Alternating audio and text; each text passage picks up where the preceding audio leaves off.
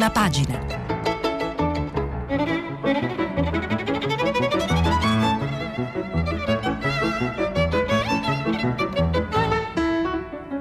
Questa settimana i giornali sono letti e commentati da Bruno Manfellotto, editorialista del settimanale L'Espresso. Per intervenire telefonate al numero verde 800 050 333. Sms WhatsApp, anche vocali, al numero 335 56 34 296. Buongiorno a tutti da Bruno Manfellotto. Eh, nel paese dei, dei, dossier, dei complotti, delle liti e dei sospetti non, non poteva mancare naturalmente un capitolo riguardante i, i, dati taroccati della questione coronavirus. C'è stata ieri una denuncia da una fondazione, adesso leggeremo i dettagli, eh, che accusa la Lombardia di darci dei dati fasulli. Naturalmente questo ha, ha provocato le ire del Presidente della Regione, Fontana e non solo, perché ormai stiamo entrando in un meccanismo di eh, di liti, appunto di odi anche tra regioni alla vigilia della riapertura del, del 3 giugno, riapertura che dovrebbe essere confermata tra oggi e domani appunto per il 3 giugno, anche se alcuni giornali, vedo per esempio dall'articolo di Fiorenza Sarzanini sul Corriere della Sera di oggi, c'è ancora una possibilità che ehm, ci sia un rinvio di sette giorni, perché l'obiettivo è, giustamente, secondo me, quello di aprire tutti insieme, non possiamo alcune regioni aprono, alcune regioni no. Quindi eh, è molto probabile che si apra il 3 giugno come previsto, però c'è sempre questa possibilità, lo si vedrà tra oggi e domani con un bilancio un po' più attento dei, dei dati. Dati appunto appunto che vengono accusati da alcuni di essere eh, fasulli. Vedo che il Fatto Quotidiano sembra credere a questa accusa perché titola a tutta pagina Lombardia così tarocca i dati. Le accuse vengono da questa fondazione Gimbe. Gimbe sarebbe per gruppo italiano per la medicina basata sulle evidenze e, eh, e, in un rapporto ha scritto che questi numeri dei contagi sono aggiustati proprio per impedire che la, la, la chiusura, la, la clausura eh, prosegua. Eh, l'articolo di fondo è del direttore eh, Marco Travaglio, è dedicato a mh, mm, ricordare, come ha fatto un, più volte negli ultimi, negli ultimi, giorni, gli attacchi che vengono fatti al governo Conte e che sono tutti attacchi mh, mm, che prevedono fini del governo che secondo Travaglio sono assolutamente infondate e lo dimostra sulla base delle cose fatte che qui, che qui racconta. E segnalo anche dalla prima pagina un'intervista alla sindaca di Torino eh, fatta da Luca De Carolis eh, Appendino, in cui in sostanza dice non c'è obbligo di allearci col PD anche nelle città. Questo sembra indirettamente un assist per il caso Virginia Raggi a Roma che come sapete non piace alla, al, agli alleati del, del, PD.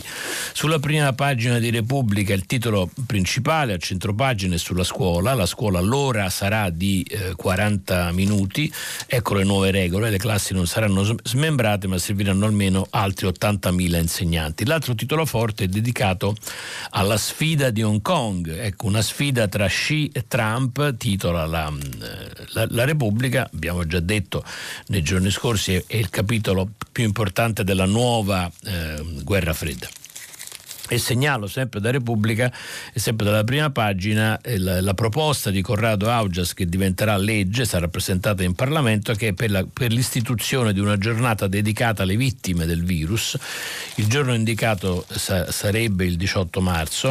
Il 18 marzo è il giorno drammatico in cui abbiamo visto in televisione i camion militari portare via le bare dei morti di eh, Bergamo. Eh, il Sole 24 Ore dedica il titolo principale alle dichiarazioni dichiarazioni del presidente della mm, Confindustria eh, Bonomi che lancia un allarme a rischio fino a un milione di posti di lavoro. A maggio si prevedono tra 700.000 e un milione di posti a rischio e quindi è, è, è un appello insomma, della Confindustria al, al governo per, perché gli interventi siano rapidi ed efficaci.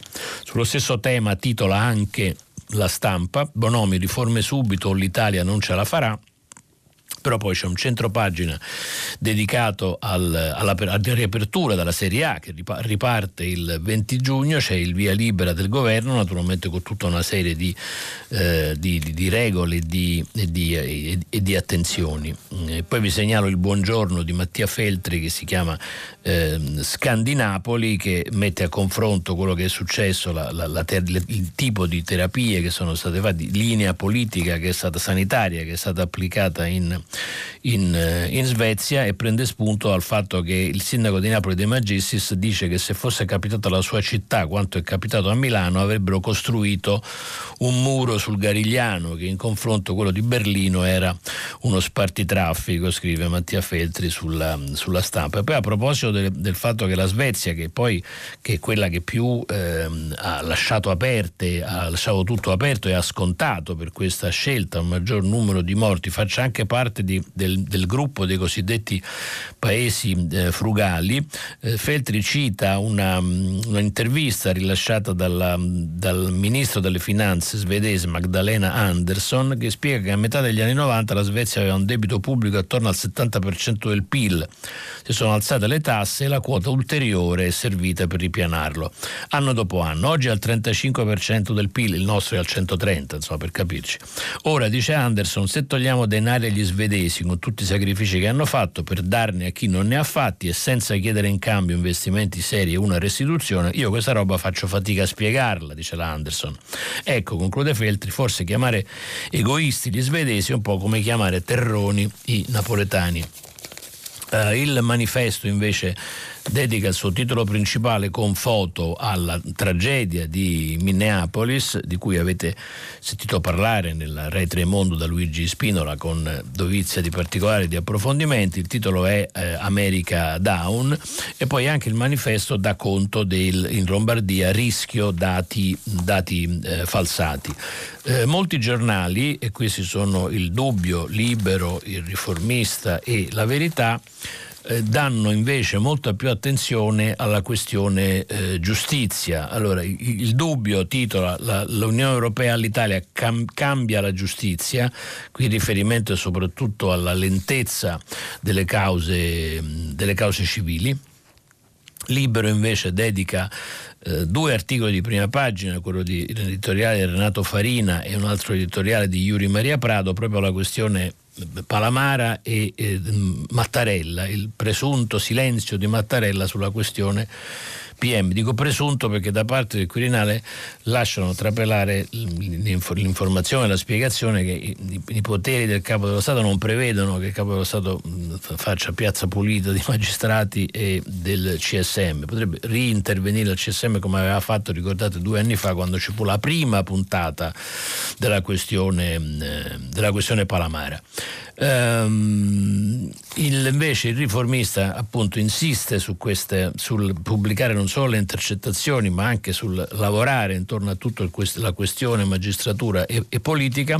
Oggi l'attenzione sull'inchiesta Consip, non so se ricordate quell'inchiesta nella quale a un certo punto fu tirato in ballo anche il papà di, Mattia, di Matteo Renzi, Piero Sansonetti, il direttore riformista, titola Era solo una manovra politica per tutti i dettagli vi rimando al, ai lunghi articoli e interviste che pubblica il riformista in eh, materia. Lo stesso fa la verità pubblicando altre intercettazioni con un commento di Maurizio Belpietro, il, il, il direttore. Il titolo è Le toghe, scusate, le toghe del Consiglio Superiore della Magistratura. Il nostro vice fa campagna elettorale col PD. Qui il riferimento è a, a Legnini. Legnini che poi ha spiegato, questo lo ricorda Belpietro nel suo, nel suo editoriale, che questo fu un intervento che rientra nelle competenze del CSM svolto esclusivamente a tutela dell'indipendenza della magistratura e su questo naturalmente Belpietro fa le sue contro eh, osservazioni sulla verità di oggi. Dal foglio eh, di, di, Claudio Cerasa vi segnalo eh, due cose che mi hanno, che mi hanno colpito, una è un, una interessante intervista a Giovanni Maria Flick, l'ex presidente della Corte Costituzionale, scritta, raccolta da, da Annalisa Chirico proprio su questi temi della giustizia, a quale facevo riferimento subito, e su cosa si possa e si debba fare per il Consiglio Superiore della Magistratura. E, e anche a pagina 2 un um, ricordo di, di Giovanni Falcone fatto da Umberto Ranieri, che però ricorda il dramma che successe intorno alla nomina, che poi, come, come ricorderete, non fu fatta, di, ehm, di, Giovanni Falcone a capo, procuratore della Direzione Nazionale Antimafia, e al ruolo che ebbe nel difenderlo Gerardo Chiaromonte, eh, del, uno dei, dei, leader del Partito Comunista, contro altra parte del suo partito che invece era contrario a questa, a questa nomina. Um, Oggi sono anche usciti parecchi settimanali e ehm, supplementi insomma, dei giornali. Eh, c'è, c'è, Internazionale in edicola con una copertina sulla corsa al, al, vaccino.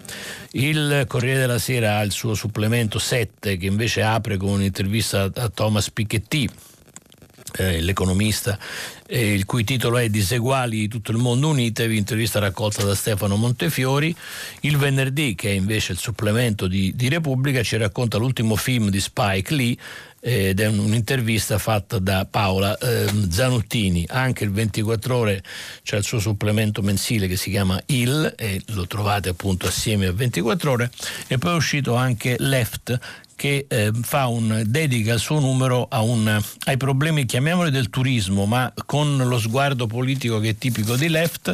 Il titolo è La giusta distanza e il sommario dice viaggiare è un'esigenza umana, ma quasi la metà degli italiani vi rinunceranno a causa della crisi. Le vacanze non diventino un privilegio per pochi, possiamo evitarlo con politiche redistributive, una seria lotta alle mafie e bloccando le speculazioni sulle concessioni pubbliche. Questo è tutto su, su Left.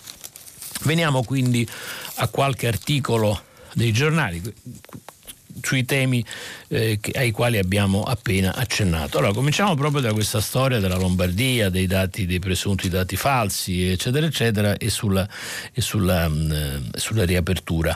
Um, ricordo che nelle liti e nelle polemiche che ci sono stati c'è anche il divieto che ieri espresso dal ministro degli affari regionali Boccia eh, è rivolto soprattutto alla Sardegna di inaugurare una specie di patentino sanitario. Insomma, non, a parte il, il, fatto che la maggior parte degli esperti, dei tecnici dicono che servirebbe a poco e significherebbe poco, ecco, sia per quello che riguarda i test serologici, sia per quello che riguarda la validità dei tamponi che valgono nel momento in cui l'hai fatto, ovviamente. Potresti averlo fatto una settimana fa e il giorno dopo ai cani dicendo ti sei preso il, il, virus, ma anche perché ci sono delle faccende poi di, di, di, di ordine costituzionale che non sono, non sono da poco e non sono poco importanti. Eh, il giornale è, è, è, è, il quotidiano che più di tutti occupa la sua prima pagina e impegna la sua prima pagina su questo tema. Il titolo è Liberi subito, con l'occhiello riapertura delle regioni. Fontana guida la rivolta del nord e denuncia chi infanga la Lombardia tema al quale dedica il suo commento Alessandro Sallusti. C'è stato un tempo in cui le decisioni che riguardavano la vita degli italiani venivano prese dalla politica, il che più o meno ha coinciso con la ricostruzione post bellica e con gli anni del boom economico. Poi, scrive Alessandro Sallucci sul giornale, c'è stato un lungo tempo, purtroppo non concluso, nel quale l'ha fatta da padrona la magistratura, che si è messa a indirizzare e condizionare le scelte politiche con vari sotterfugi e interventi a orologeria, solitamente alla vigilia di elezioni. Ed è iniziata la decrescita del paese. Oggi è la volta degli scienziati che pretendono, senza averne alcun titolo, almeno fino a quando è in essere una democrazia formale, di decidere al posto di governi e Parlamento sulle libertà degli italiani. L'ultimo caso ieri, scrive Sallusti sul giornale. Tale Nino Carta Bellotta, fondatore e anima della fondazione di ricerca Gimbe, ha dichiarato con solennità che le regioni del nord, in particolare la Lombardia, non devono aprire le loro frontiere, che farlo sarebbe da pazzi, e di avere il sospetto, senza portare alcuna prova, che la Lombardia, pur di riaprire, stia truccando i dati dei contagi, ovviamente al ribasso. E conclude eh, Sallusti, scienziati e ricercatori fanno ovviamente il loro lavoro, alcuni meglio, altri peggio, non sono immusi, immuni da clamorose cantonate molti sostenevano che il coronavirus fosse una banale influenza e sono in perenne guerra tra di loro. Ma mi piacerebbe che si stabilisse che il loro parere, i loro sospetti non sono né il Vangelo né legge. Riaprire o non riaprire il nord non è solo una questione scientifica, spiega Salluzzi, ci sono in ballo libertà individuali e di impresa non comprimibili oltre un certo limite. Ci sono fatti economici talmente grandi da incidere sulla stabilità delle persone e, e del sistema e quindi come conclude insomma, il direttore eh, del giornale se deve aprire o no il Nord non lo può decidere il dottor signor professor non so Carta Bellotta ma da, questa deve essere una decisione presa appunto dalla, dalla, politica. Che siano attendibili o no questi dati, eh, che ci sia un sospetto, ehm, in qualche modo lo fa capire anche Walter Ricciardi, che è un consulente del Ministero della Salute, in un'intervista che fa alla Repubblica. Naturalmente non, non si riferisce né alla Lombardia né a una regione in particolare né ai dati di questa fondazione, però ci spiega che il sistema di indicatori, cioè quello che ci, ci, dice ogni giorno quanti sono i contagiati, i malati, eccetera, è stato elaborato a livello centrale, giustamente, ma è alimentato da attività di, di diagnostica e dalle segnalazioni delle regioni. Quindi dipende dalle capacità di gestione dei sistemi regionali. Quindi, dice Ricciardi, rispondendo alle domande di Michele Bocci di eh, Repubblica, se sono efficaci ed efficienti i sistemi regionali, allora i dati sono attendibili. Se non lo sono, per una serie varia di ragioni, quei numeri non sono attendibili e ci sono motivi seri per pensare che in alcune regioni questi dati adesso non lo siano. Non dice quali sono queste regioni, non dice a quali dati si riferisce, però in, sostanza il sospetto che non ci sia proprio tutta la verità sulla, sulla vicenda eh, ce lo lascia. E naturalmente poi anche lui alla fine, considerando il caso Lombardo, dice ma la decisione è politica, non può essere una decisione eh, tecnica. So, la Corea, ricorda, ha chiuso di nuovo ieri con 70 casi e la Cina con 40, quindi sono decisioni che vanno al di là delle questioni scientifiche ma devono essere risolte a livello politico. E insomma su tutta questa eh, vicenda che abbiamo vissuto in questi due mesi e mezzo, del comune che dice una cosa, la regione che ne dice un'altra, lo Stato centrale che ne dice un'altra, un'altra ancora, quindi sulla confusione che si è creata, scrive sulla prima pagina della stampa di oggi Luigi ehm, La Spina, ricordando appunto che ci sono alcuni principi ehm, costituzionali in, in base ai quali eh, ci sono alcuni compiti specifici che devono essere, riguard- che devono essere riservati diciamo, allo, eh, allo, Stato e, e, alla cosiddetta concorrenza tra Stato e Regioni, per cui al primo, cioè allo Stato, spetta fissare regole generali, alle seconde solo l'emanazione di norme di dettagli che non contraddicano però le regole generali. La confusione che si è creata in questi tre mesi, scrive La Spina, è stata convenientemente sfruttata da entrambe le parti, per quel palleggio di responsabilità che ha consentito il reciproco scarico di accuse quando i risultati erano negativi in, molto, in molti casi e la reciproca assunzione di meriti quando gli effetti delle disposizioni erano positivi in pochi casi.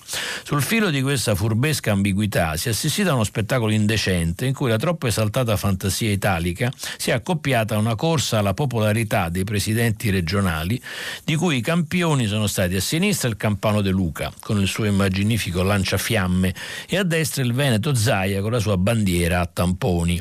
Ergendosi a difensori dei poveri corregionali insidiati, prima da un governo centralista arrogante, insensibile alle sacrosante diversità locali, poi persino messi a rischio dagli spietati untori delle altre regioni. La responsabilità dei governatori, come amano essere definiti, perché come sapete non si chiamano governatori, sono presidenti, da nessuna parte c'è scritto che siano governatori.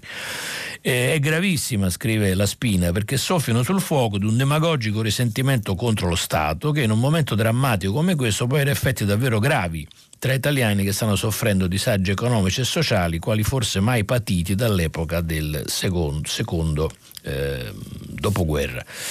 Eh, il contagio, conclude la spina, finirà, lo speriamo, ma gli untori più pericolosi purtroppo resteranno, sono quelli che stanno demolendo la dignità e l'unità del nostro, del nostro Stato.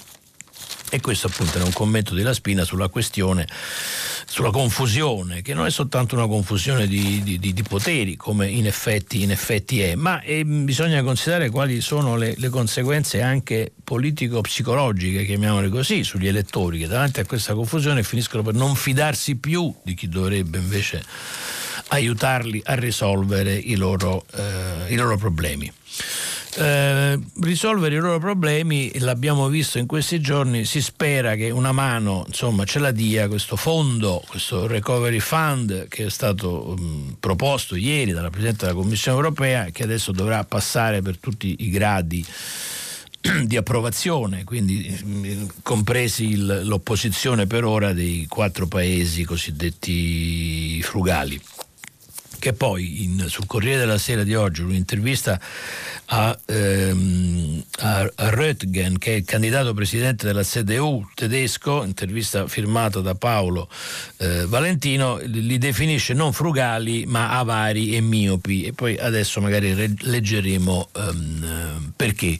Eh, quindi sono gli stati a decidere che cosa fare, eh, che cosa fare di questi, di questi, soldi, come ha spiegato ieri il commissario europeo all'economia Paolo eh, Gentiloni e questa scelta non ha a che fare con condizionalità e intrusione di Bruxelles, è volontaria, cioè gli stati si assumono la responsabilità della, della propria crescita.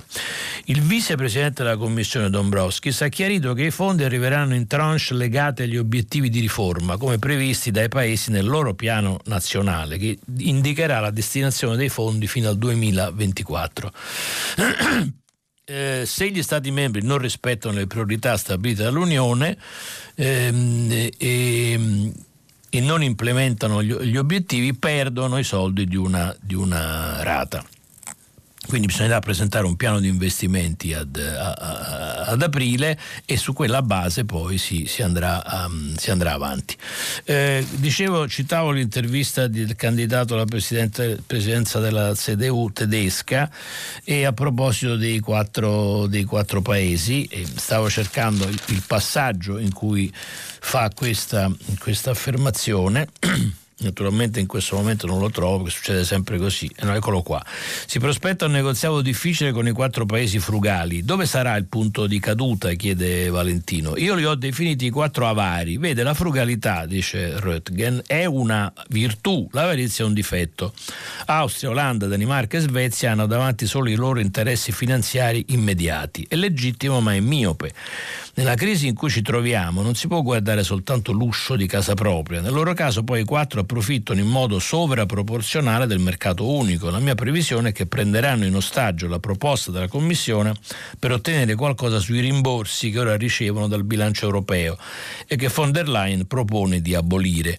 Non, ponter- non punteranno cioè a silurare il volume complessivo del pacchetto, ma cercheranno di salvare una parte dei eh, rimborsi.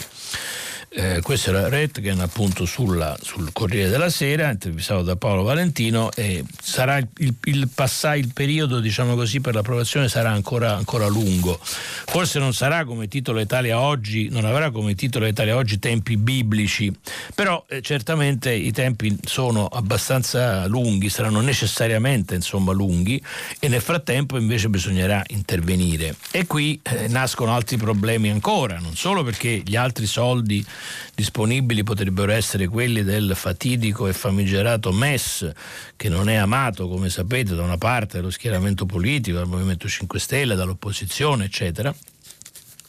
Ma c'è anche un problema che eh, alcuni vorrebbero utilizzare parte di queste, di queste risorse eh, europee per tagliare le tasse, mentre invece questo non dovrebbe essere mh, possibile. Lo stesso ministro per gli affari europei italiano Amendola, in un'intervista a Federico Fubini al Corriere della Sera, lo, lo, lo, dice, lo dice, dice, chiaramente. Insomma. E, e, dunque, potrà esserci uno spostamento del prelievo dal livello nazionale al livello europeo, questo per, per, per le tasse. Gli italiani avranno più benefici rispetto a quanto saranno, a quanto saranno chiamati a contribuire in questo piano, un po' quello che abbiamo detto, abbiamo detto ieri, probabilmente diventeranno dei percettori netti, come si dice, cioè pagheranno di, di, di, di partecipazione al club europeo meno di quanto poi in, incasseranno.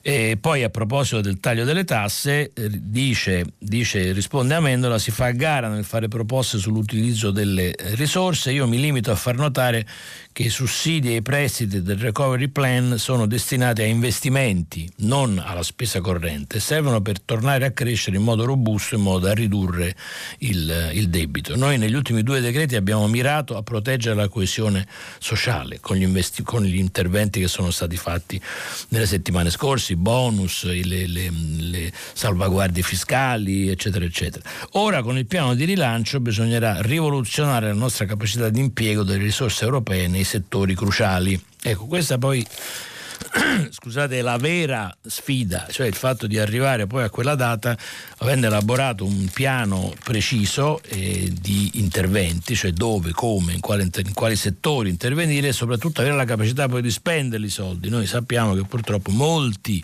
dei soldi che ci arrivano dall'Europa che ci arrivano purché legati a dei progetti vengono invece non utilizzati e sono bloccati. Poi ci lamentiamo di dare più soldi all'Europa di quanti ne ricaviamo, però quando ce li danno poi non li spendiamo.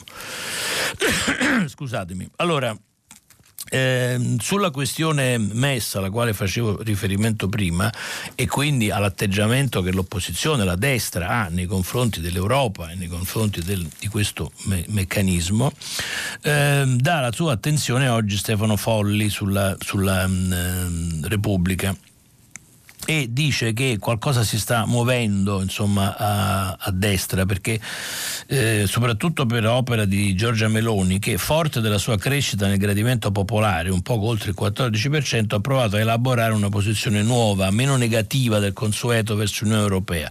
Qualcosa in Europa si muove ha detto ieri in un'intervista alla stampa che abbiamo citato come ricorderete quello che è successo è sicuramente un passo, un passo avanti. E questo contraddice insomma, la vecchia linea euroscettica dialettica molto rigida, ma è, di cui è soprattutto la Lega la portabandiera. E qua dice Folli, quale Lega? Salvini ha sempre oscillato tra la forte diffidenza verso l'Unione Europea che gli deriva dai suoi consiglieri Bagnai e Borghi, efficaci polemisti ma interpreti di una tendenza Italexit più o meno mascherata, cioè insomma di uscire da, dall'euro e invece il pragmatismo di un Giorgetti e in particolare di uno Zaia, il presidente del Veneto refrattario a ogni ideologismo e attento a sfruttare a vantaggio dei suoi amministrati ogni risorsa che può arrivare gli da Bruxelles. Di conseguenza dove va Salvini, capo del partito ancora più forte nel paese, benché in significativo calo, è chiaro che non potrà esimersi da lungo da rinnovare il suo eh, repertorio. Adesso si affida, scrive Folli, a punture di spillo quotidiane, gli aiuti arriveranno in ritardo, saranno insufficienti, le condizioni ci saranno e accettare il MES è uno sbaglio, i sovranisti non sono solo a destra, eccetera, eccetera, eccetera. Il problema, nota Folli, è che tale mosaico non basta a fare una posizione convincente. Nella migliore delle ipotesi è un modo per guadagnare tempo. Si accetta il passo avanti ma poi si resta sospesi, quasi in attesa che il piano europeo fallisca con ciò confermando che l'unione è impossibile, ma in tal caso le conseguenze sarebbero drammatiche sul piano economico e sociale e a pagare sarebbero i ceti fragili. Se questo è il messaggio della destra agli elettori non c'è dubbio che sia molto debole. Eh, è, è, opportuno ovviamente interessarsi di quello che sta succedendo, succedendo a, a, destra, anche perché da, dagli ultimi sondaggi che abbiamo visto comunque l'alleanza di centrodestra continua a essere quella che raccoglie più consensi, almeno nei sondaggi, insomma, supera il 48%, sfiora il 49%, quindi è importante sapere quale atteggiamento eh, assumerebbero o avrebbero assunto se fosse toccato a loro misurarsi con il Covid e con le misure eh, anti, anti-Covid. Bene, chiusa questa parentesi che in qualche modo riguarda sempre la questione che è più, più, drammatica per noi ancora in questo momento, che è quella del coronavirus, vediamo gli altri temi di cui oggi si è discusso sui giornali. Vi accennavo ieri alla guerra fredda USA-Cina questa, ehm, su, sulla Repubblica c'è un commento di Bernard Guetta che prende atto del fatto che anche l'Unione Europea si è messa a sparare con la Cina, cioè con parole meno forti di quanto abbia fatto per esempio so, Joe Biden, candidato democratico ehm, alla presidenza degli, degli, Stati Uniti, ma con una frequenza ehm, maggiore. E scrive Ghetà come gli americani, tutti, sia democratici che repubblicani, gli europei oggi si rendono conto che la Cina è chiaramente diventata la grande potenza che voleva tornare a essere, che ormai intende dettare legge in Asia e poi condannare all'oblio l'iperpotenza americana, dominare l'economia mondiale e imporsi militarmente su tutta la superficie del pianeta. È per tutto questo che il vento già da diversi anni aveva cominciato a cambiare direzione, ma ora in pochi mesi di coronavirus tutto si è accelerato. E, ehm, scrive ancora ehm, Ghetà, essendo riuscita a contenere l'epidemia prima che dilagasse in tutto il paese, la Cina aveva la necessità di far dimenticare le incertezze iniziali di Xi Jinping, esaltando il regime. Visto che questa arroganza non era bene accolta, gli ambasciatori cinesi hanno dovuto passare all'attacco contro i governi presso cui sono accreditati e lo hanno fatto in particolare a Parigi con una violenza tale che la tensione è cresciuta. A Washington Donald Trump la alimentava, in Europa l'aggressività cinese si è rapidamente trovata di fronte a un fuoco di sbarramento, che l'idea di una nuova guerra fredda, stavolta con la Cina e non con la Russia, si è improvvisamente diffusa su cinque continenti soprattutto in Asia, dove la Cina mostra soprattutto i, i muscoli. E poi alla fine eh, Ghetà si chiede ma insomma che cosa dovrebbe fare l'Europa in tutto questo. La prima opzione, dice, risponde, sarebbe di schierarsi al fianco degli Stati Uniti per indurre la Cina a più miti consigli. Gli americani, tanto i democratici quanto i repubblicani, non chiedono di meglio, anzi fanno esplicitamente pressione sugli europei e tutto spinge l'Unione in questa direzione. La Cina è la più grande e sofisticata delle dittature, oltre ad essere il paese più popolato al mondo, la sua potenza militare si accresce a un ritmo tale che ogni quattro anni acquisisce una forza pari a quella della marina eh, francese. Um, se a prevalere dovesse essere Donald Trump nella battaglia per la Casa Bianca, conclude che ta, sarebbe difficile negoziare un accordo di lungo periodo con un, con un, uomo così instabile. In questa ipotesi l'Unione Europea dovrebbe semmai cercare di tenersi in equilibrio tra Washington e Pechino, scambiando una relativa neutralità contro la garanzia dei suoi interessi economici eh, fondamentali. L'Europa e con lei il mondo intero viaggerebbe in queste eventualità in territorio sconosciuto e la cosa certa è che dovrebbe cercare un'intesa con la Russia, l'accordo delle due Europa che non potrebbero più permettersi nessuna delle due il lusso della discordia. Quindi come vedete è un futuro molto complesso e come spesso accade a, a, all'Italia e all'Europa ci si trova in mezzo, insomma, tra i due vasi di ferro, come si dice in questi casi, senza però avere ancora definito una linea netta e, e precisa. Anche Avvenire dedica a, alla Cina il suo titolo di apertura, il, il, bavaglio cinese, con un articolo di Luca Miele. Hong Kong perde l'autonomia con la nuova legge sulla sicurezza di Pechino che proprio ieri Pechino ha votato la, la, scompala, eh, la fine diciamo, dell'autonomia di Hong Kong e quindi questo creerà naturalmente altre, altre polemiche e altre mh, mm, eh, proteste. Infine, sempre sulla questione sulla questione cinese e guerra fredda e sui venti di guerra fredda, il, la Repubblica pubblica due interviste, una di Enrico Franceschini a George Soros, che è finanziere, noto finanziere, eh, e una a Charles eh, Kapchen, che è un esperto di geopolitica americana, eh, fa, firmata invece da Federico eh, Rampini. E Soros dice il presidente cinese Xi è un dittatore, ma l'Unione Europea e i suoi ambienti industriali vedono la Cina come un partner economico, senza rendersi conto che far dipendere le nostre infrastrutture dalla tecnologia di Pechino ci espone a ricatti e condizionamenti. Quindi la sua lettura eh, nei confronti dell'atteggiamento europeo è un po' diversa da quella che abbiamo appena letto, più, più ehm, netta, diciamo così. E poi continua, il rapporto tra Stati Uniti e Cina è estremamente complesso. Da un lato dovrebbero lavorare insieme su cambiamento climatico e ricerca di un vaccino per il Covid-19. Dall'altro è evidente che non si può fare se c'è concorrenza su chi svilupperà e utilizzerà il vaccino. Il fatto che siano due sistemi diversi, cioè una democrazia da una parte e un'autocrazia dall'altra, rende le cose ancora più eh, difficili. Molti ritengono che si debba comunque collaborare molto strettamente con la Cina su questo terreno e io però non sono d'accordo, dice Soros. Allora quale atteggiamento suggerisce all'Occidente verso Pechino, chiede Franceschini. Soros risponde eh, è necessario proteggere il nostro sistema democratico. Certo, per combattere il cambiamento climatico e il coronavirus occorre trovare il modo di cooperare, ma non sarà facile Personalmente sono solidale con il popolo cinese sottoposto alla dominazione di Xi Jinping. Il presidente cinese è un dittatore e credo che anche in Cina un gran numero di persone istruite non siano soddisfatte del suo, del suo ehm, operato. Ehm, e poi ehm, dal rischio di guerra fredda Cina-USA fino alla pandemia, lei Soros ha perso le speranze? Neanche un po', finché riesco a elaborare idee non smetto di sperare. E questo da un signore che ha quasi 90 anni, 89 anni è sempre un buon messaggio. Eh, Charles eh, Caption, invece, questo esperto di, mm, di, politica internazionale, insegna all'Università di Washington, alla Georgetown University, eh, risponde a Federico Rampini: il mondo intero paga prezzi enormi per la mancanza di una risposta coordinata alla pandemia. Xi Jinping è l'equivalente di Donald Trump, ha costruito il suo brand politico sul nazionalismo. Quello che fa a Hong Kong è molto pericoloso. Pensa che l'Occidente sia debole e distratto dal coronavirus e ci mette di fronte al fatto compiuto. Fa il gioco dei, fa- dei, falchi, dei falchi USA.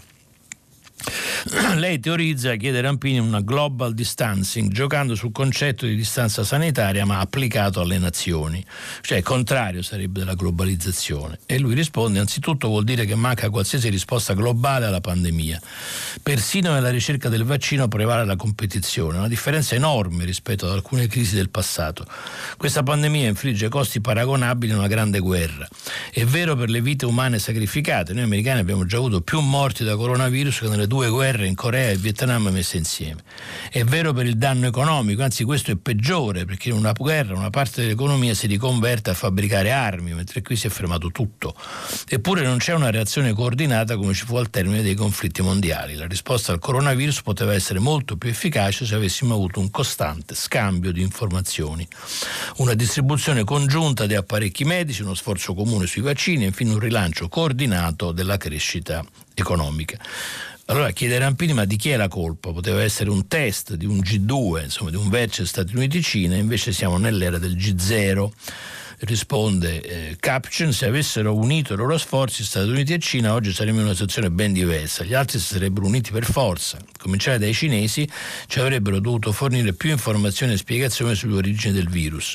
Purtroppo la pandemia è scoppiata mentre era già al massimo livello la rivalità tra le due opzioni superpotenze, ma anziché optare per una tregua, mettere da parte le altre ragioni di ostilità per cooperare, hanno trasformato la pandemia in un'occasione per scambi di accuse e regolamenti di, eh, di conti.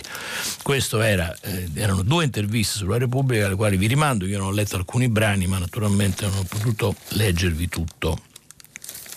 Allora, nello eh, spazio che mi resta, volevo, ehm, va bene, vi cito intanto eh, perché è una storia molto, molto significativa, l'avete seguita probabilmente, quella della guerra di Trump a, a Twitter e della grande novità che c'è stata in questo social, come viene chiamato questo mezzo insomma, di, di, di, comunicazione di massa, eh, di ehm, eh, aggiungere a un tweet di, ehm, di, Trump, di Donald Trump, l- la scritta che quello quanto affermava il Presidente, in particolare sulla possibilità di frodi nel voto online, non era suffragata da fatti. E questo ha scatenato anche qui una, una, una polemica terribile, la reazione di, di, Donald è stata molto irruenta e fino a chiedere addirittura la chiusura di Twitter, naturalmente non, non lo può fare, non, non, può, non è se Dio vuole nei poteri del Presidente degli Stati Uniti chiudere un, un, un, social, però certamente insomma, gli può rendere la vita, la vita complicata. E eh, vi rimando a un commento che c'è sulla, su Avvenire di oggi di Giorgio Ferrari, eh, il titolo è Una libertà eh, illiberale in cui racconta questa, eh, questa, vicenda della reazione che c'è stata da parte di, di, di Trump e, e, poi ve ne leggo solo qualche brano. Il tema è spinoso, come si intuisce, di non facile soluzione. Rivendicare un'algida neutralità da parte dei giganti dei social non è più possibile. Attraverso i miliardi di messaggi su Instagram, su Facebook, Google, sullo stesso Twitter transita ogni genere di sciocchezze e una miriade di false notizie. I trolls di San Pietroburgo, i mestatori professionali professionali di ogni paese, le agenzie che diffondono veleni e calunnie su vasta scala, dalla Russia alla Cina, dal mondo arabo, ma anche da insospettabili sospettate entità regionali agiscono da lungo tempo indisturbate.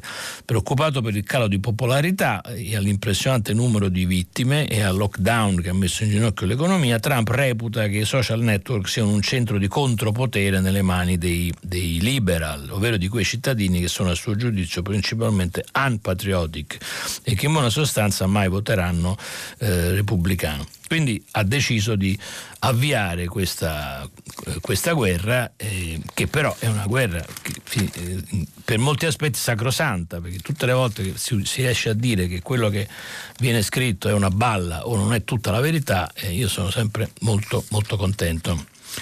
Eh, volevo poi dedicare qualche minuto che, che ci resta a, alla questione scuola, questione sempre, sempre, calda, avete letto e visto dell'ultimo giorno di scuola che non ci sarà, con tutte le polemiche che, ci sono, che ne sono seguite e le lamentele che ne sono, ne sono seguite. Però c'è anche una questione più, più generale che il coronavirus e, e, la clausura hanno evidenziato, che è stato un po' mh, l'anno zero dell'istruzione, come la chiama Massimo Recalcati sulla, sulla Repubblica. Eh, di cui però ricordo, ricordo una, una, proposta che è avanzata dallo stesso Massimo Recalcati appunto su, su, Repubblica, che è quella di indire degli stati generali per l'anno zero dell'istruzione, cioè un'occasione per ridiscutere di un'istituzione che secondo Recalcati era già stata abbandonata prima del virus e lasciata allo, allo sbando. Mentre dice questa ripartenza è l'occasione di cambiare passo e smettere di vedere il sistema eh, educativo come un um, parcheggio. Quindi aveva rivolto alla, alla, alla ministra dell'istruzione una, la proposta di convocare degli stati, degli stati generali per a mobilitare le energie migliori del paese che si interroghino sul futuro della scuola e di queste, e di queste istituzioni. Sullo stesso tema, cioè sulla eh, incapacità o diciamo sulla insufficienza del sistema istru- di, di, dell'istruzione, scrive sulla prima pagina del Corriere della Sera Angelo Panebianco e il titolo è Lo scatto culturale che eh, serve e l'articolo comincia così, se, se, se lo possono permettere, ossia se dispongono di istituzioni sociali e politiche solide, è il caso per esempio di certi paesi asiatici, le società demograficamente giovani concentrano grandi quantità di risorse in istruzione, formazione e ricerca scientifica. In altri termini, quelle società, scrive Angelo Panebianco su Corriere della Sera, investono massicciamente sul futuro. Invece le società afflitte da declino demografico come l'Italia sono interessate solo al presente. Comprensibilmente in una società siffatta la sanità, anche prima della pandemia, e le pensioni contano molto di più di istruzione e ricerca. Pesano anche nel nostro caso certi vizi di antica data. Non puoi trattare per decenni e decenni le istituzioni, istituzioni educative pubbliche come se la loro funzione principale non fosse quella di assorbire, scusatemi, non fosse quella di educare, ma di assorbire forza lavoro e ciò che fa la classe politica fin dai tempi della democrazia cristiana, senza che alla fine non se ne paghi il prezzo. Declina drammaticamente la capacità di istruire e di formare. Si aggiungono gli effetti deleteri del populismo scolastico, l'idea perversa e balorda che a un certo punto diventa dominante, secondo cui diritto allo studio sia un sinonimo di diritto al diploma. E continua, è un Jacques abbastanza forte questo di, di pane bianco sul Corriere, del, sul Corriere, della Sera, mm, vi rimando, il testo è abbastanza, uh, abbastanza lungo e mm, si conclude comunque con la, la notazione che un forte investimento in processi educativi, in capitale umano eh, eh, avrebbe conseguenze benefiche, crescerebbe per il paese e dunque anche per le imprese la disponibilità di, persona, di personale qualificato, perché dove è più elevata la qualità dell'istruzione anche più elevata la qualità della vita, inoltre contribuirebbe nel medio-lungo periodo a ridurre la, dis- la diffusa diffidenza verso l'impresa che rende l'Italia così diversa da altri paesi occidentali, diffidenza e ostilità che le istituzioni educative pubbliche fino ad oggi non mai, non hanno mai saputo o voluto eh, contrastare. Questo era Gali della Loggia. Chiudo la rassegna stampa segnalandovi sul fatto un articolo di Gad Lerner sul, che ricorda il, l'assassinio di Walter Tobaggi e i suoi, i suoi assassini. A, appunto, ieri era, era, l'anniversario della morte che è stato, dell'omicidio che era stato anche ricordato dal presidente Mattarella. Bene, io chiudo qua la mia rassegna stampa, ci sarà una eh, pausa pubblicitaria e dopo eh, cominceremo con le telefonate degli ascoltatori. Grazie. Bruno Manfellotto, editorialista del settimanale L'Espresso, ha terminato la lettura dei giornali di oggi. Per intervenire chiamate il numero verde 800 050 333. Sms WhatsApp, anche vocali, al numero 335 56 34 296. Si apre adesso il filo diretto di prima pagina. Per intervenire e porre domande a Bruno Manfellotto, editorialista del settimanale L'Espresso, chiamate il numero verde 800 050 333. Sms WhatsApp, anche vocali, al numero 335 56 34 296. La trasmissione si può ascoltare, riascoltare e scaricare in podcast sul sito di Radio 3 e sull'applicazione Rai Play Radio. Ecco, siamo qui per le, per le telefonate. Pronto? Appunto, buongiorno dottor Manfrotto. Mi chiamo Franco e chiamo da Pavia in Lombardia, evidentemente. Volevo intervenire sulla polemica che è in corso fra i, i presidenti delle regioni, giustamente, sì. e i sindaci. Ecco, per dire semplicemente che ho 60 anni e sono napoletano e ricordo bene nel 1973 il colera il colera a Napoli mm. e quello che fu proposto dalle regioni del nord, io ero un bambino, avevo 13 anni, mia madre era settentrionale eh, quello che proposero le regioni del nord fu di bloccare completamente qualunque circolazione umana fra Napoli, fra il sud e il nord. Ricordo che l'epidemia di colera produsse purtroppo 24 morti e 200 eh, contagiati diciamo, sì, sì. fra Campania e Puglia, non 16.000 come solo nella Lombardia. Certo. Quindi probabilmente De Magistrix, che è un po' più piccolo di me, non lo ricorda questo particolare, e ha menzionato il ballo di Adriano, se non sbaglio Biagio. Secondo sì. me e anche il muro di Berlino, anche il muro di Berlino. Ecco, e secondo me è un errore, perché avrebbero fatto la grande muraglia con 16.000 morti. Sì, ma insomma, diceva più o meno questo, voleva dire più o meno quello sì, che dice lei, ecco, eh, da quello che ho capito io, ho sbagliato solo le proporzioni. 24 morti, 24, non sì, 16.000. Eh, è, vero, è vero. Quindi eh, la memoria è corta per tutti, è corta per i napoletani, per i lombardi, i veneti, per tutti quanti noi, mm. abbiamo una memoria molto corta. No, ma guarda, io sono d'accordo grazie, sono d'accordo con lei. Poi anch'io sono meridionale, sono napoletano, anche io, e quindi ogni tanto la tendenza, diciamo così, a prendermi questa vendetta postuma, no?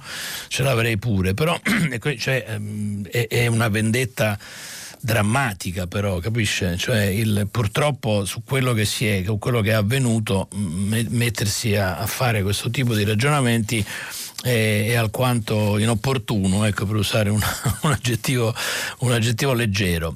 Eh, spero però che questa cosa serva da insegnamento, insomma, no a tanti. Cioè, e, purtroppo quando c'è una, un, una disgrazia, una malattia, un virus, una tragedia, quello che sia, e diventiamo improvvisamente tutti uguali, nel senso che siamo tutti possibili, possibili, vittime, tutti i sistemi sanitari possono sbagliare, tutti gli ospedali possono brillare per eccellenza come è successo al, al Cotugno a Napoli per le sue ricerche o per, in, per, assalto dei malati come è successo in molti ospedali della, eh, della Lombardia. Io mi auguro che almeno tra le poche, sono molto scettico e pessimista in proposito, eh, glielo dico, però me lo auguro che tra le lezioni questa, del dramma di, queste, di, questi mesi ci sia anche quello di, di pensare dieci volte prima di pronunciare parole contro i, i, terroni o contro le invasioni o contro gli immigrati o contro le chiusure o contro le aperture, perché la vita e il mondo sono infinitamente più complicate. Eh, pronto un'altra telefonata? Buongiorno, signor Manfellotto, sono Giuseppe, chiamo dalla provincia di Venezia Prego. per parlare di scuola. Ecco, volevo la, la sua, uh, il suo giudizio su una percezione che ho maturato in questi giorni, settimane direi, eh, che è questa. Eh, ho l'impressione che per la ripresa della scuola il nostro paese si comporta come se il coronavirus, diversamente da tutte le pandemie della storia dell'umanità, dovesse durare per sempre. Mm. Allora, eh, secondo me anche nella scuola dovremmo puntare a provvedimenti ver- più veloci possibili per superare una durata non si sa bene quanto lunga, ma sicuramente limitata.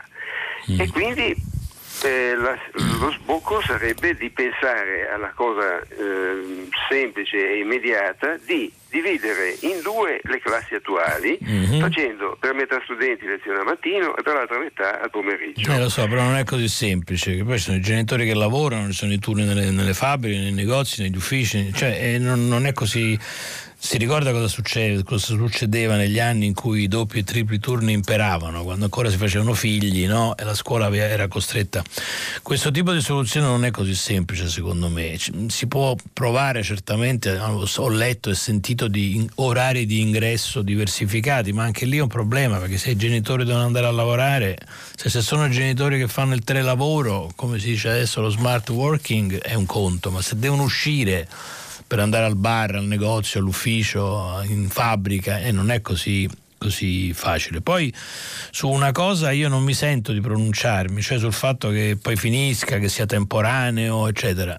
Io non ho, non sono, non è materia mia, non ne so niente naturalmente. Vado da, da cittadino, insomma, leggo i giornali e cerco di capire, ma eh, credo che le possibilità che ci sia una seconda ondata o che comunque a ottobre, novembre, quando cominceranno i normali raffreddori e normali influenze, chiamiamoli così, possa sorgere un po' di panico e un po' di corsa a verificare che cos'è questo starnuto, che cos'è questa febbre, dobbiamo mettere nel conto, temo. Quindi temo che alcune cose non cambieranno così rapidamente. Ecco, quindi mi auguro che sia, come dice lei, e che i provvedimenti per la scuola possano essere più drastici, più immediati. Mm, ho, qualche, ho ancora qualche dubbio personale, ma insomma, per carità, da, da, da cittadino. Leggo sui, sugli sms che mi arrivano, ce n'è uno di Edoardo di Sesto Fiorentino che, che mi chiede se per caso so quanti sono i detenuti liberati e rientrati in carcere, quanti sono rimasti a casa e quanti sono spariti. Eh, dunque è ancora difficile dirlo perché adesso vado a memoria. Eh. Dei 400 errotti che avevano chiesto di uscire per la, per, alla fine, come ricorda, erano usciti 376. Ricordo questo numero mi è rimasto scolpito perché c'è stata una polemica sul fatto che fossero tutti mafiosi, co- cosa che non era, perché tre di questi o quattro di questi erano al 41 bis e quindi erano dichiaratamente capi mafiosi. La metà di questi erano già condannati e la metà erano in attesa di, di, di giudizio, ma era molta, c'era molta anche criminalità comune, non soltanto criminalità mafiosa. Poi, dopo tutte le polemiche che ci sono state, è stato affidato giustamente al giudice di sorveglianza, che fa questo di mestiere, il compito di valutare i singoli casi e di rimandare in carcere chi doveva rimandarci. Mi ricordo che aveva due settimane di tempo per decidere. Credo che stia scadendo in questi giorni quel, quel, quel dato, quel, quel, periodo. Quindi penso che la, la, risposta alla sua domanda la avremo in queste ore o in questi giorni appena eh, questi dati saranno più consolidati. E poi ce n'è un altro di Albino che mi, colpisce perché dice, dice, il declino del paese inizia, iniziò con l'istituzione delle regioni. Mi colpisce perché ci sono molti storici, economisti politologi, insomma, che eh, segnalano, hanno la stessa opinione del signor Albino, ci aggiungono anche l'istituzione del CSM, non l'istituzione, l'apertura di questi due organismi che come lei sa erano previsti dalla Costituzione, ma che poi ci sono voluti parecchi anni, cioè mi pare che per il CSM sono voluti 10 o 12 anni, mi pare che sia nato, diciamo così, fine degli anni 50, primi anni 60, invece con le regioni è successo negli anni 70. Mm, naturalmente è una tesi estremista, diciamo così, però certamente segnala che queste due nuove istituzioni hanno eh, fatto saltare un equilibrio precedente e, intorno a questo nuovo non è stato, intorno a questo non è stato costruito uno nuovo, secondo me. Sentiamo un'altra domanda, pronto? Buongiorno, sono Gianfranco da Roma. Prego. E sono un infermiere della medicina territoriale. Sì Niente, io mi ha molto colpito l'altro giorno quando lei parlava di comunità fra lettori e giornalisti sì. e sulla scelta di schierarsi appunto dalla parte dei, dei lettori, dei cittadini, da parte dei giornalisti. E mi mm, ha fatto pensare molto eh, quando lunedì ho sentito li, l'inchiesta che ha fatto Report sulla sanità sì. privata e pubblica. Sì. La cosa che per noi operatori sanitari era nota, ma che chiaramente lì diventava poi opinione pubblica perché lo diceva insomma un servizio giornalistico come Report, era il fatto che molto spesso, al di là degli schieramenti di centrodestra e centrosinistra, sì. in Italia i vari sistemi sanitari regionali facevano scelte di sanità pubblica o di sanità privata eh, con eh, appunto non seguendo quello che poteva essere un criterio diciamo programmatico politico, ma proprio un, una scelta sul territorio, per esempio. Da Lombardia è stato fatto un certo tipo di modello, in Veneto è stato fatto invece un modello pubblico Eh, dove la, la sanità privata deve rendere conto e dove il sistema pubblico è più forte. Mhm. Eh, La cosa che colpiva a me, e chiaramente conoscendo la realtà, io sono Certo, dal- 40 anni dall'interno, faccio certo. l'infermiere, era quando parlava appunto de- del Lazio, dove raccontava appunto che eh, negli ultimi cinque anni la sanità privata è passata dal 37 al 54% del bilancio Esatto, sanitario sì. regionale e parlava, adesso non mi ricordo il nome preciso, ma di questo funzionario che è stato un po' diciamo l'ispiratore del modello Formigoni, che è stato per mm, penso 10 o 12 anni eh, il, mm, uno dei maggiori funzionari che ha ispirato il modello della sanità lombarda. stato l'ass- poi di- era stato l'assessore alla sanità, mi pare, in Lombardia, no? non mi ricordo Ma- adesso sì. se- però insomma era poi diventato funzionario della Lorenzin durante Sì. le- e adesso guarda caso dal 2018 è diventato uno dei maggiori funzionari del- Della Regione Lazio. della regione Lazio. Sì, infatti. Allora la, la cosa che mi colpisce è questa, io mi ricordo ancora Zingaretti quando cinque anni fa, cinque- più di cinque anni fa, sette anni fa, eh, conquistò insomma la- il posto di governatore e portò nella mia azienda un eh, direttore che si chiamava Carlo Saitto eh, che io rimasi stupito perché finalmente cercava di eh, rafforzare la sanità pubblica e di portare avanti un discorso strategico su, su quelle che erano le scelte. Sì. E fra l'altro Zingaretti lo portava come un esempio del suo miglior direttore generale di tutti quelli che aveva eletto nella Sì. regione Lazio. Sì. Alla fine del suo primo mandato, per eh, diciamo, questioni di governance, Carlo Saitta si dovette dimettere e tutto quel discorso che era stato impiantato nella mia azienda sanitaria è andato a carte 48. Mm.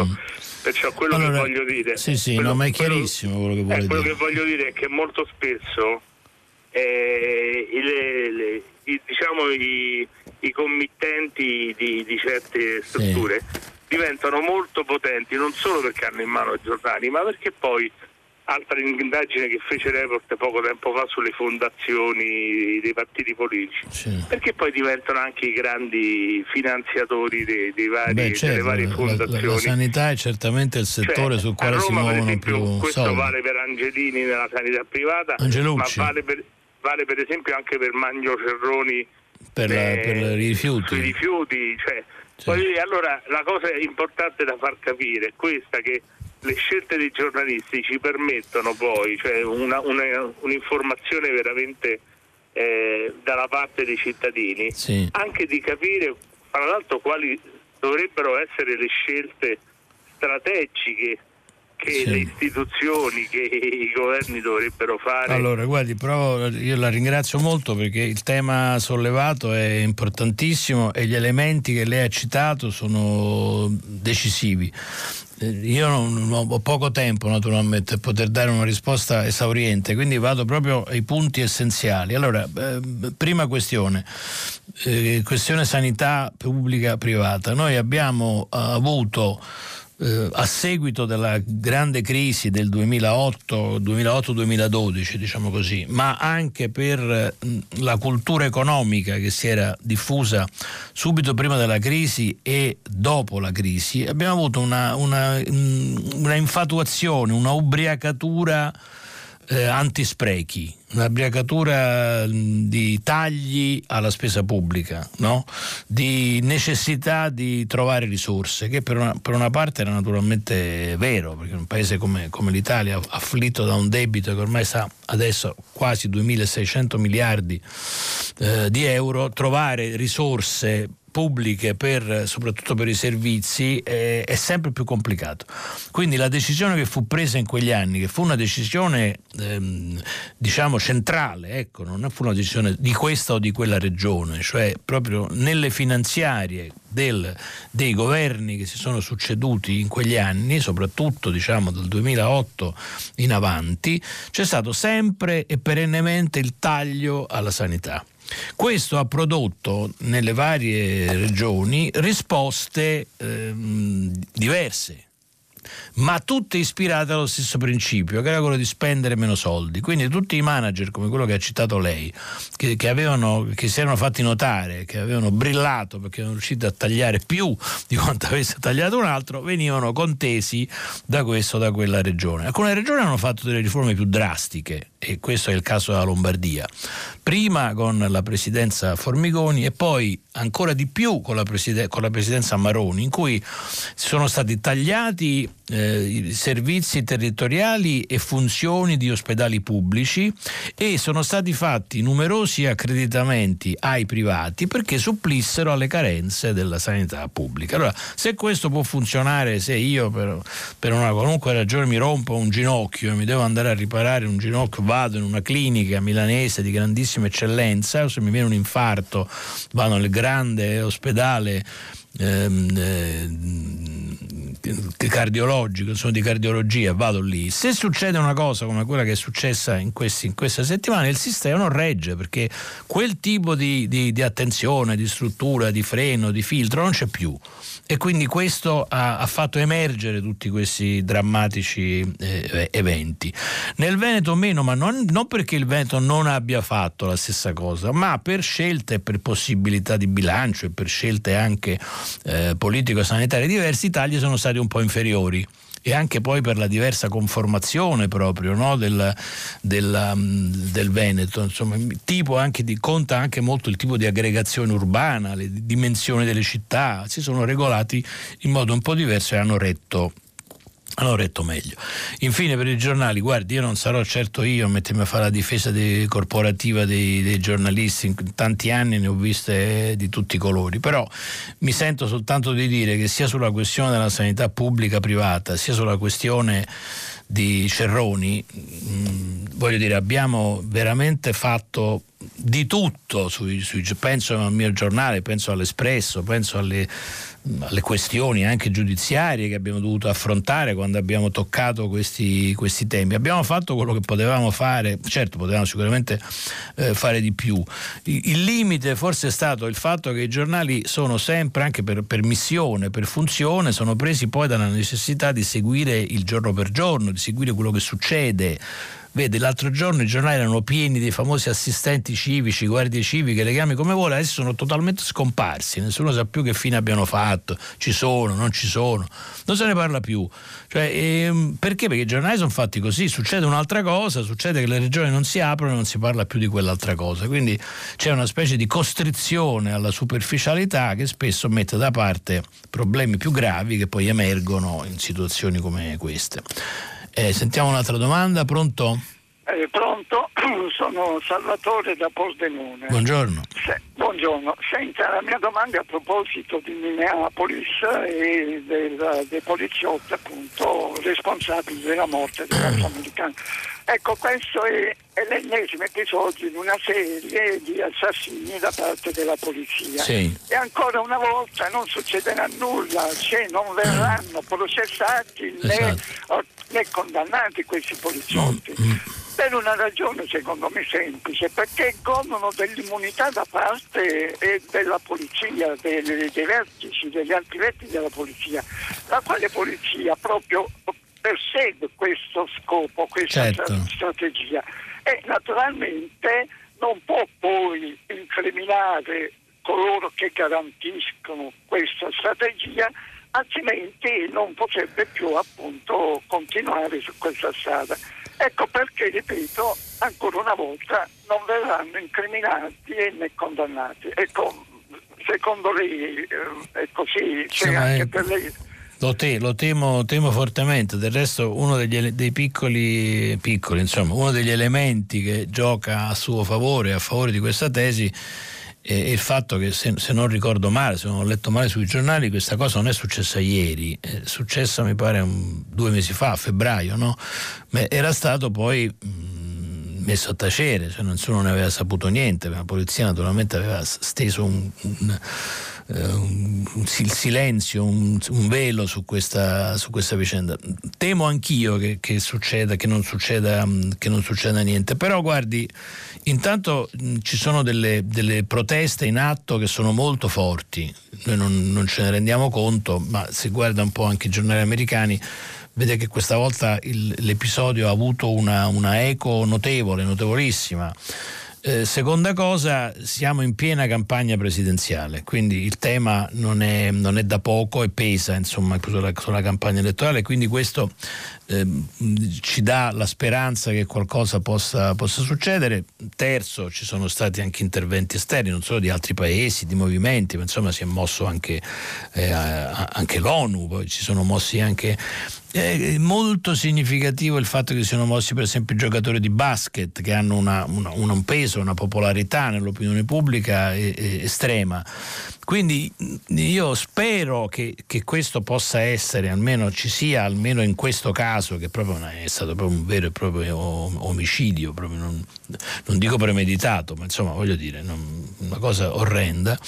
Eh, e poi non, è, è, un caso estremo perché sono stati video, ma ce ne sono centinaia ogni anno di, ai danni poi di, di, cittadini, di cittadini, neri, si, si calcolano in, in, centinaia ogni anno di, di episodi di questo genere. Quindi io mi auguro che il nostro pessimismo sia invece superato dalla, da una realtà più positiva. Sentiamo un'altra domanda, pronto? Pronto, buongiorno. Buongiorno. Eh, buongiorno a lei e a tutti i radioascoltatori. Senta, io in questi giorni ho pensato molto a quei ragazzini che hanno famiglie con disagio economico, disagio sociale, mm. che hanno subito da questa pandemia ancora più ristrettezze mm, sia nello studio che nella loro vita. Quindi ho pensato che mm, la mia regione soprattutto. Lei mi scusi signora, da dove ci sta chiamando? Ah, io chiamo da Rimini e mi ah, chiamo Gabriella. Stiamo, stiamo, parlando di Romagna. Parlo di Romagna, parlo di Emilia Romagna. Mm. Eh, ho pensato che potrebbe, potrebbe appunto la mia regione regalare a questi ragazzini una vacanza studio. Mm-hmm. Eh, una vacanza studio che si potrebbe concretizzare con eh, una eh, pubblico-privato, cioè noi abbiamo molte strutture alberghiere che quest'anno sì. faranno fatica a riaprire, così.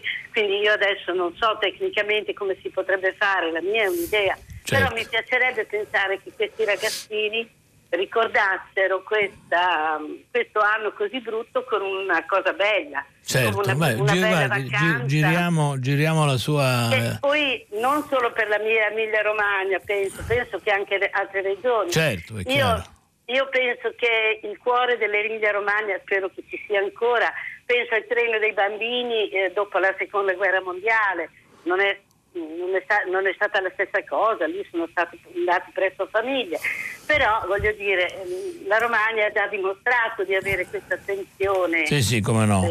Guardi, io spero che il Presidente Bonaccini ci stia, ci stia ascoltando o qualcuno che possa riferirgli questa idea, questo messaggio che lei ha avuto e speriamo che qual- qualcosa si, si, ci sia e si faccia perché mm, è giusto insomma, che i bambini che, hanno, che sono stati particolarmente colpiti in questa, questa stagione nera mm, in qualche modo siano risarciti.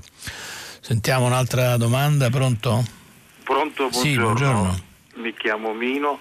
Eh, senta, eh, premesso che in onore di mia mamma che era di Cesenatico sono d'accordo con Gabriella. Sì. Eh, invece io mi riferisco all'articolo eh, di pagina 2 della stampa, dove, dove Dombrovskis, il vicepresidente della Commissione sì. europea, mette come condizione chi non centra gli obiettivi del fund non potrà incassare la, la seconda rata. Sì. Ecco, io sono molto d'accordo perché purtroppo negli ultimi anni la politica non ha assunto un comportamento virtuoso del manager, e cioè di controllare i risultati di ciò che dice. Se ricordiamo due anni fa Conte disse sarà un anno bellissimo, al contrario crescemmo di zero punti. Sì. In un'azienda il manager che, fa, che sbaglia gli obiettivi così viene mandato a casa subito, in politica non capita più. Allora la, sono d'accordo con Dobrowski, questa condizione ci migliorerà l'attività di governo che deve essere continuamente verificata se i programmi sì, raggiungono, raggiungono, i risultati, e comunque se sono rispettati poi i programmi, certo. Eh, eh certo no, io, guardi, io, sono d'accordo con lei perché mh, mm, il, il, riferimento, naturalmente tutto questo riferimento da parte dell'Unione Europea ha due obiettivi. Uno è un obiettivo diciamo così alto, cioè quello di dire se tutti i paesi si muovono contemporaneamente mettendo in, in, campo i 750 miliardi disponibili nei settori chiave che abbiamo indicato, è chiaro che l'azione congiunta otterrà dei risultati maggiori, no? E quindi è, è, giusto che per la prima volta poi succeda una cosa del genere, cioè per la prima volta l'Europa si, si decide a fare un passo in cui tutti contemporaneamente fanno la stessa cosa e eh, mettono a disposizione dei soldi che poi sono dei soldi la maggior parte di più o meno la metà di questi soldi sono ehm, soldi che non devono essere restituiti, sono soldi come si dice a fondo perduto, sono contributi, insomma, diciamo. L'altra ragione è naturalmente per convincere chi ancora ha dei freni, come i famosi paesi del, del nord, eh, chi ancora pensa che questi soldi poi siano buttati via, è anche un'opzione per, per loro per dirgli no, guarda che noi controlleremo che questa roba sia seria, cioè non è che mettiamo in campo tutti questi soldi per non fare niente. Quindi speriamo che questo ci, ci costringa, però guardi, come dicevo, dicevo anche prima, eh, io sono ancora più preoccupato della nostra capacità poi di spenderli questi soldi e quindi che ci sia un su questo ci sia uno stimolo, un pungolo, un controllo da parte europea, anch'io sono abbastanza soddisfatto. Sentiamo un'altra domanda, pronto? Eh, buongiorno, sono Lorena, chiamo da Reggio Emilia, scusi l'emozione, ma... Prego. Io ascoltando... Siamo, siamo tra amici, del... non si preoccupi. Siamo tra, siamo tra amici. La sua lettura dell'articolo di La Spina sulla stampa, sì. e ho pensato, ho fatto questa riflessione, insomma lui ha ragione sul discorso del picconamento dell'unità nazionale, ma purtroppo non è cominciato adesso e neanche come diceva, mm, eh, adesso non ricordo più che lei ha citato un altro articolo di una persona che diceva che appunto con la, mm. il, il, presidente di regioni è iniziato allora, insomma secondo sì, me... No, quello era una, un ascoltatore ascoltatore, un ascoltatore che ce l'ha chiesto. Ah, è un ascoltatore. Sì, sì. Comunque ehm, è una, una cosa che è iniziata da, da, tanto tempo sì. e ha, ehm, come, è iniziata eh, come, come, questo virus, eh, praticamente ha cominciato prima con delle cose piccoline che sembravano una piccola influenza, poi, pian sì. piano sempre più forti, poi dopo c'è stata la stagione delle stragi, c'è stata la stagione delle verità mai, mai scoperte, eh, cioè, ci sono stati tanti episodi, io, io, purtroppo ho 64 anni ne ho viste tante e certo. faccio come quel signore di Napoli, eh, purtroppo ho una memoria se lo ricordo, che non mi consente di... Ma guardi, sì, lei ha ragione che è cominciata da parecchio tempo, però naturalmente come succede, mh, mm, come succede in politica, eh, la caratteristica della politica è che quando si crea un buco, un vuoto da qualche parte viene immediatamente occupato da qualcun altro. No?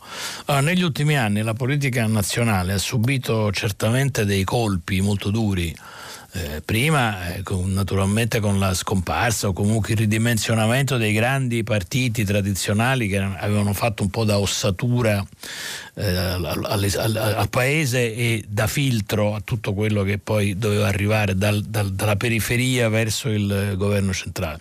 Poi c'è stata tutta la lunga stagione dell'antipolitica, per cui tutto quello che veniva da, da Roma, dal Parlamento, dal governo, da Palazzo Chigi era tutto da buttare, da far saltare, da rottamare, da far finire, eccetera. E poi c'è un altro elemento che a fronte naturalmente di questa debolezza no? di, alla quale facevo riferimento, i presidenti delle regioni hanno dalla loro la forza di un voto, no? Cioè loro dicono come io sono stato eletto a maggioranza, so, ho la mia popolazione che vuole da me che io faccia questo, faccia quello, faccia quell'altro e quindi cercano di inserirsi in, in, queste, in questi vuoti, in questi spazi che, che si creano. La, cosa naturalmente quando ci sono decisioni difficili da prendere, come è successo adesso con il coronavirus, questo fenomeno diventa più evidente, diventa più, più lampante. E poi tutte le regioni c'è certamente un dato di fondo e di verità, perché tutte le regioni, le regioni sono diverse, sono le regioni dove ci sono casi zero, sono regioni dove ci sono casi più alti ma c'è una presenza diciamo imprenditoriale e industriale fortissima che non riguarda solo quelle regioni ma riguarda tutto il paese. Ci sono altre regioni dove invece non c'è questa presenza ma magari c'è un sistema sanitario meno efficiente eccetera eccetera. Quindi ci sono situazioni molto molto diverse. Uno degli effetti diciamo così della, del, del malinteso regionalismo di questi anni è stato che alcune differenze fra una regione e l'altra, fra nord e sud del paese, si sono acuite invece che diminuire. E questo naturalmente crea ancora altri, altri problemi che, che, penso però che siano di tale entità che non possano essere risolti via via con un diktat di questo o quel presidente della regione. Penso che dovrebbe essere una questione da eh, affrontare di comune, di comune accordo per decidere delle regole nuove su alcune di queste materie e su quelle essere d'accordo altrimenti non si va avanti da nessuna parte sentiamo un'altra domanda pronto? Pronto, buongiorno. Buongiorno. Sono Simonetta da Venezia. Prego. Buongiorno. Senta, io parlo di un argomento che non è mh, proprio di oggi, ma è sulla comunità di Bose e sull'allontanamento di Enzo Bianchi sì. da questa comunità. E ne parlo perché io ho, mh, ho avuto un'esperienza diretta. Eh, cioè io negli anni 70 ho, facevo parte di un gruppo cattolico alternativo a Varese sì. e poi abbiamo deciso di andare a passare una settimana a Bose sì. perché ci interessava questa esperienza. E quindi siamo stati una settimana a fianco di Enzo Bianchi a Bose. Ma questo quanto e, tempo fa? E questo negli anni 70. Ah, beh, qui stiamo parlando degli inizi, diciamo, più o meno. Degli inizi, sì. degli inizi. Uh-huh. Per quello che dicevo, volevo ritornare agli inizi perché secondo me mh, mi ha colpito molto questo allontanamento eh, che è stato diciamo, comunicato in questi giorni dal cardinale Parolini perché la mia esperienza a Bose è stata quella di una eh, comunità molto avanzata dal punto di vista di concezione del cattolicesimo e di presa sì. del cristianesimo autentico. E mi meraviglia che proprio oggi, nell'epoca di Papa Francesco, che mi sembra un Papa avanzato come idee, come apertura al mondo, eccetera, si emani una, una dichiarazione di questo tipo. Eh, lo so, lo capisco, capisco. Quando, quando Enzo Bianchi è stato uno degli innovatori eh beh, diciamo forse secondo alcune letture, no? ieri leggevamo il commento di Alberto Melloni, secondo alcuni osservatori è stato proprio questo quello che lo ha. Allora sì, è stato sicuramente un grande innovatore, è stato sicuramente un, il primo insomma, ad, ad aprire al confronto tra le diverse religioni e le diverse fedi il, il, il santuario ne era proprio la, la, la, dimostrazione, insomma lei c'è stata e quindi lo sa, c'erano rappresentanti di diverse storie ehm, religiose e, e, fideistiche diciamo. E il problema è che secondo una, una lettura ehm, questo, questa storia farebbe parte di quel lungo capitolo di punture di spillo, di polemiche, di contestazioni che si svolgono all'interno del Vaticano, per cui secondo la lettura di Melloni ieri, sulla Repubblica di ieri, in sostanza si diceva che era stato sfruttato il, il, quello che magari accade normalmente in tutte, le, in tutte le comunità, in tutte le aziende, in tutti i posti in cui ci sono più persone a comandare, insomma si è sfruttato una difficoltà certamente della nuova gestione a inserirsi nel filone del vecchio fondatore, si è sfruttata questa per dare una, una, una puntura di spillo al, a Papa Francesco. Quindi farlo trovare di fronte a una cosa, un fatto compiuto contro il quale non poteva più nulla, cioè come si è trovato davanti al rapporto della, della, degli ambasciatori vaticani, diciamo così, diciamo così, che avevano fatto una ispezione, come fanno i magistrati nelle, nelle, procure, ti trovi davanti a un rapporto che dice delle cose, sei quasi costretto diciamo, a dover stabilire che queste persone che non riescono a mettersi d'accordo si separino per cercare di far andare avanti la comunità. Questa è una lettura, io non sono assolutamente in grado di valutare, non, è, è una materia che conosco poco non sono assolutamente in grado di valutare se le cose siano così, però era ben argomentata la cosa di Melloni, cioè a leggerla era abbastanza convincente e, e rientra insomma nelle possibilità. Sentiamo un'altra telefonata, pronto? Buongiorno. Buongiorno. Eh, volevo intervenire a proposito della, della proposta di, di Augias di sì. istituire la giornata della memoria, anche in base all'intervento di Monsignor Paglia che ieri c'era sì. sui quotidiani. Senta, secondo me sarebbe, sarebbe, importante ma un po' riduttivo, riduttivo perché eh, una giornata così rischia di perdersi in mezzo a tutte le altre giornate. Mm. Io sare, sarei più favorevole alla creazione di un, di un, luogo bello, un, eh. una specie di giardino della memoria nella campagna lombarda scegliendo uno dei paesi più colpiti, sì. in cui ricordare in qualche modo mh, mm, tipo un cimitero militare. Un, sì, ne ho visto alcuni che sono, sono veramente molto belli, sì. ma un luogo, un luogo, molto bello, artistico, in cui si può cercare di riunire la natura con l'arte. Mm. Sì, sì, no, ho capito, Beh, non, mi sembra anche questa una buona idea. Non credo però che le due cose debbano essere necessariamente l'una contro l'altra, diciamo così, cioè l'una può convivere con l'altra.